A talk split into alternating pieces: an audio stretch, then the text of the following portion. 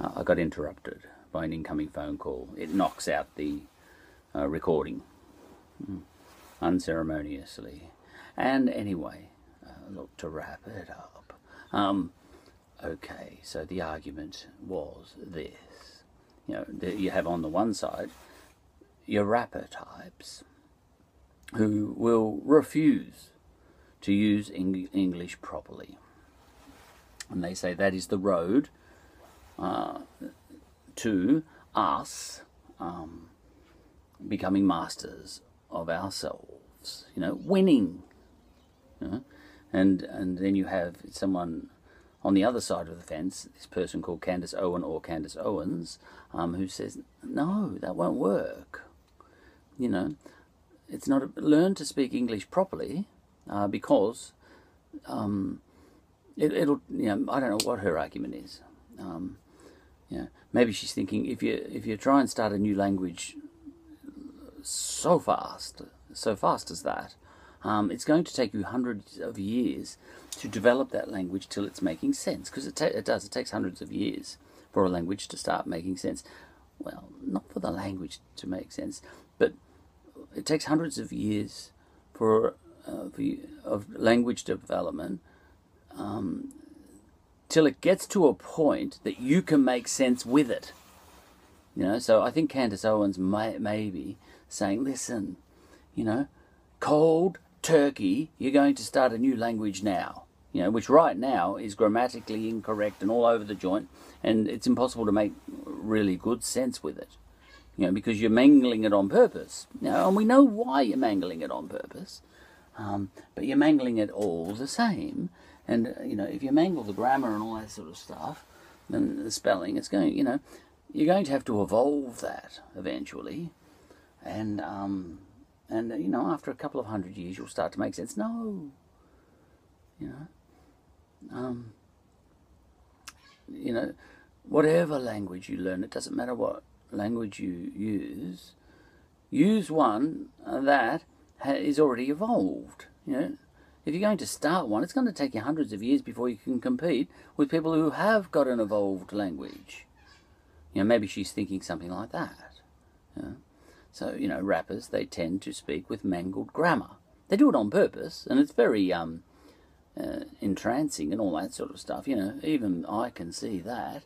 Um, rhythmically, it it hops along, you know, and all that sort of stuff, and it's really catchy and all that sort of stuff, and it sounds good, but it doesn't make sense, you know, and um, and because it's constrained in other ways, you know, like it, ha- it you're forced to force so many rhymes and all that sort of stuff, you end up using what's not the best word for what you're trying to say. Um, you know, if you have to get 64 lines in a uh, rap song where all those lines rhyme, uh, you know, and that's your objective, it's not going to, you're not going to be able to, make, able to make a lot of sense with it. You're going to be throwing some words in there that are inferior to other words that you could have used, and all that sort of stuff, you know, all that sort of stuff. Anyway, if you're going to mangle a language, you're going to put yourself in a losing position for a fair while, is what Candace argues, I think. You know, she says, listen, you know, yeah, fight the battles, fight the battles, all that sort of stuff, but uh, use a language that makes sense. And it, look, the reality is that tiny little island, England, that's the lingua franca of the world, you know, for the time being until maybe Chinese takes over, you know. But even Chinese people can speak English.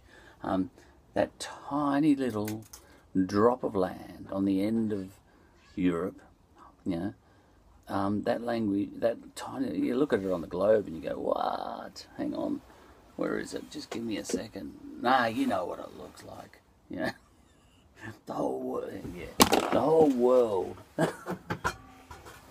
you know, and uh, and you've got where's England? You know, you probably won't even be able to see it. It's there somewhere. There it is.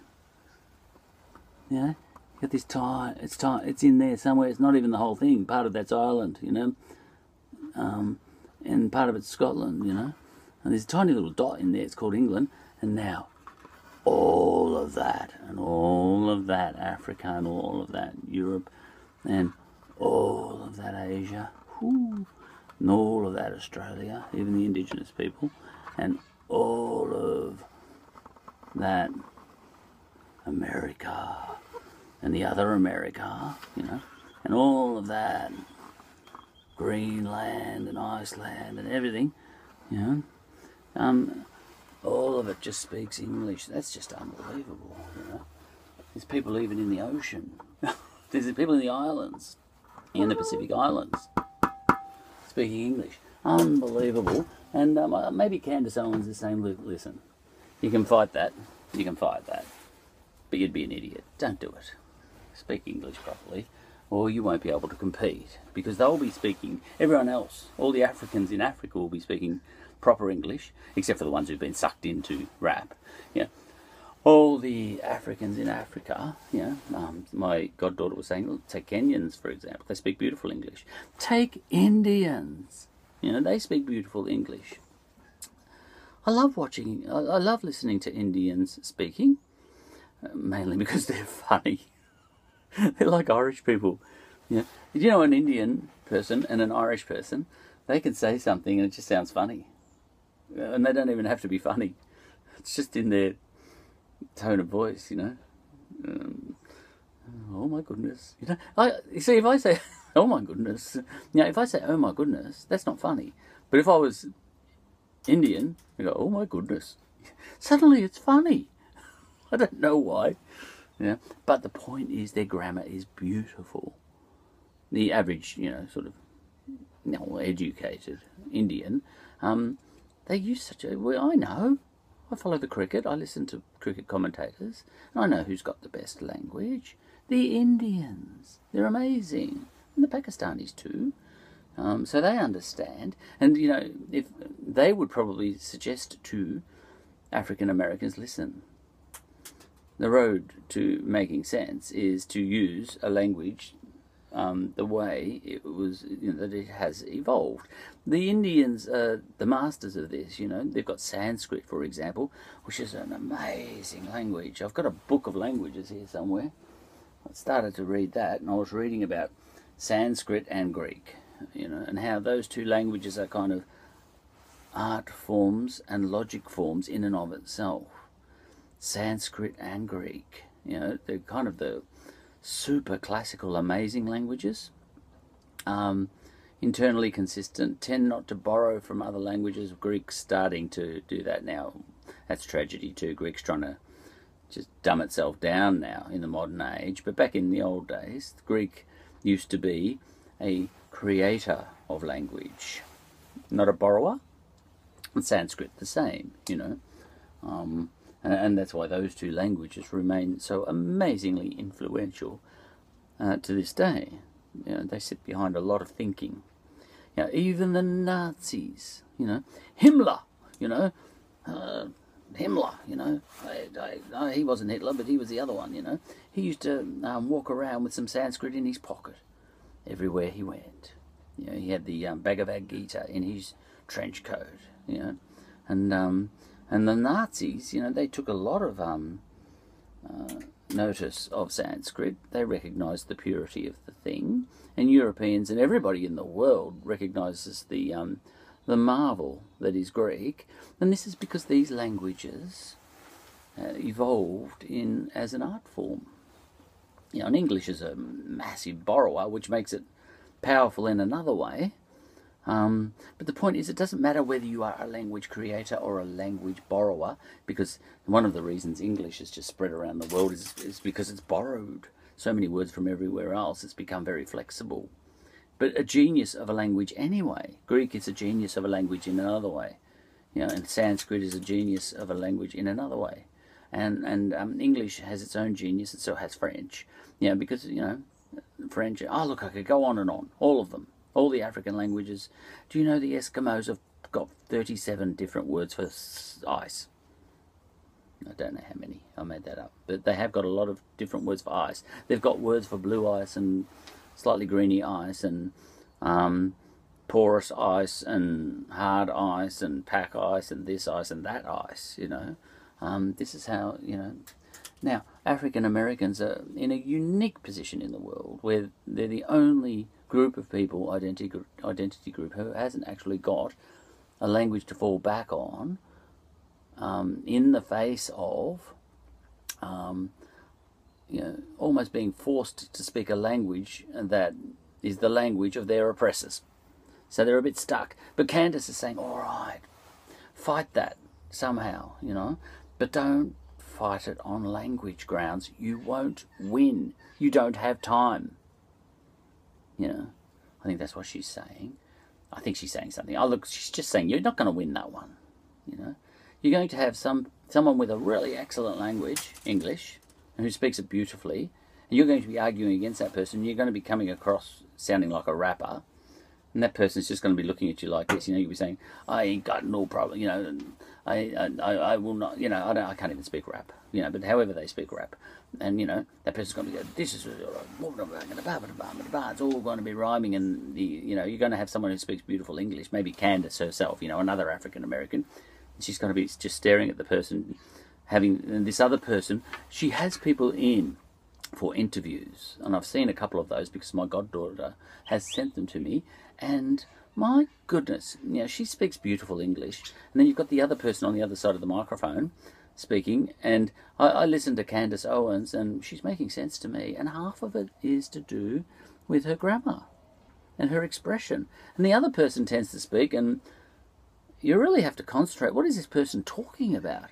Yeah, he may have a brain in his head, but um, that's being obscured, you know, whatever level of brightness he's got, by this crap language he's speaking, because he's speaking in a non-correct way, and it's not high, and it's not hanging together, but um, because he's using double negatives and wrong grammar and wrong words and all that sort of stuff. And with rappers, it goes even worse, you know, because they they use wrong spelling and all sorts of things. You know, it becomes a mess. Okay that was all that. Oh, that ended up a bit of a review of the previous episode, you know, the episode previous to this little mini series, which is what it is now. Okay, but anyway, back to my, you know, my um, my little game of playing psychologist for the day. Yes, I, I was imagining four different levels. You could imagine some sub levels and some different levels too, of people who uh, have an instinct to um, persuade and inspire others. Okay, and you can have level A, part A, no, type A people could be uh, people um, who don't have that need to have their thoughts allowed. A L O U D. See, that's the problem. English has its problems too, slightly contextual and all that sort of stuff. But the point is, it is evolved. You know? um, uh, those people are com- uh, you might be characterized as being comfortable in their own skin. You know, but if they're having some genius thoughts, no one's going to know about them because because they're type A people. They keep it to themselves. Maybe if someone asks them, they'll you know tell me what your ideas are. You know, someone might say to them, they say, well, what I think is boom, boom, boom. But the point is that has been asked for. So these people might be the most respectful of people, quite possibly. But some of the, you know, in that category also are very stupid people who aren't even having ideas. Well, that's not necessarily stupid. You can be an absolute genius and not have the sorts of ideas that people share on social media. You could be uh, the foremost rocket scientist in the world, an absolute genius. You could invent the theory of relativity, you know, and all that sort of stuff. And um, you could find a vaccine for coronavirus COVID 19 and and really have nothing to offer anybody in terms of ideas, but you are still a much more important person than the greatest influencer on social media because you have found a vaccine for COVID 19. And, you know, you might be the true saint of the world, you know, um, all these you know, because you did the hard graft. You know, you went through education and all that sort of stuff to make the world a better place and um, you had the brains as well, and you found a vaccine. And there's other people, you know, like Harry and Meghan, for example, and all they do is um, just um, just quote John Lennon all their lives. Be compassionate, love is all you need, and all that sort of stuff. And everyone says, "Oh, wow, those people are geniuses." You know, but uh, what's their original idea? If they had an original idea, you know, um, know, it's like um, someone was telling me, you know, Kanye West is a polymath. You know, I, someone told me um, he's a would-be president. Would you want that system? You know, where someone like that, you know, who's got a known mental illness, you know, that he might um, be given, you know, theoretically, he might get the red button, you know, to launch nuclear armaments in the middle of a bipolar episode. Anyway, that's another sort of topic. But the point is, um, someone said he's a polymath, and you know, I, I, sort of think to, thought to myself, what? I'll give you one thing that in a polymathic way, polymathematic way, uh, one thing he's come up with in his entire life, or is he just rehashing other, uh, you know, is he just good at communicating ideas he's heard from other people? You know, is he kind of a parrot, like me?